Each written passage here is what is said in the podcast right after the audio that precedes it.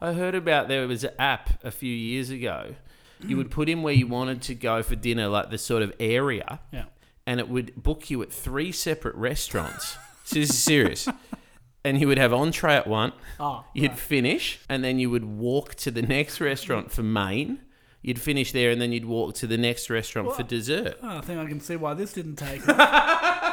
Restaurants must have loved it. No, no, we're off. Thank you. We've spent eight dollars on two spring No, rolls. no, it was very nice bruschetta. We're going now. We're off. Thank you.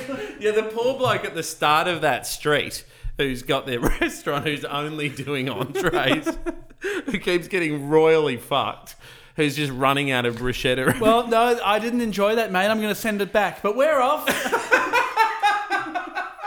I was thinking differently when you said that. I like the idea that they were sort of going to say, what we're going to do, now we take care of that for you. We'll book you into three fantastic places and you just take your pick. That Ah. almost felt luxurious. Like you roll up at one place going like, oh yeah, table booked and Yeah. oh fantastic, thank you. And then just go, fuck the other two bookings. Oh, so there's two empty tables. Yeah, you know that at two other restaurants they're like, where the hell is the Maxwell's? I told you not to sign up to this app. What's this app? I hate this app bullshit. We run this place. Your grandfather ran this place. We run this place. We run this place for fucking a hundred years, and you go, you bring the fucking apps. Apps are bullshit. You fuck.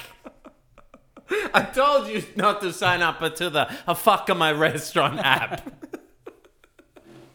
It's in the name. He's got a fucking restaurant. You fucking idiot.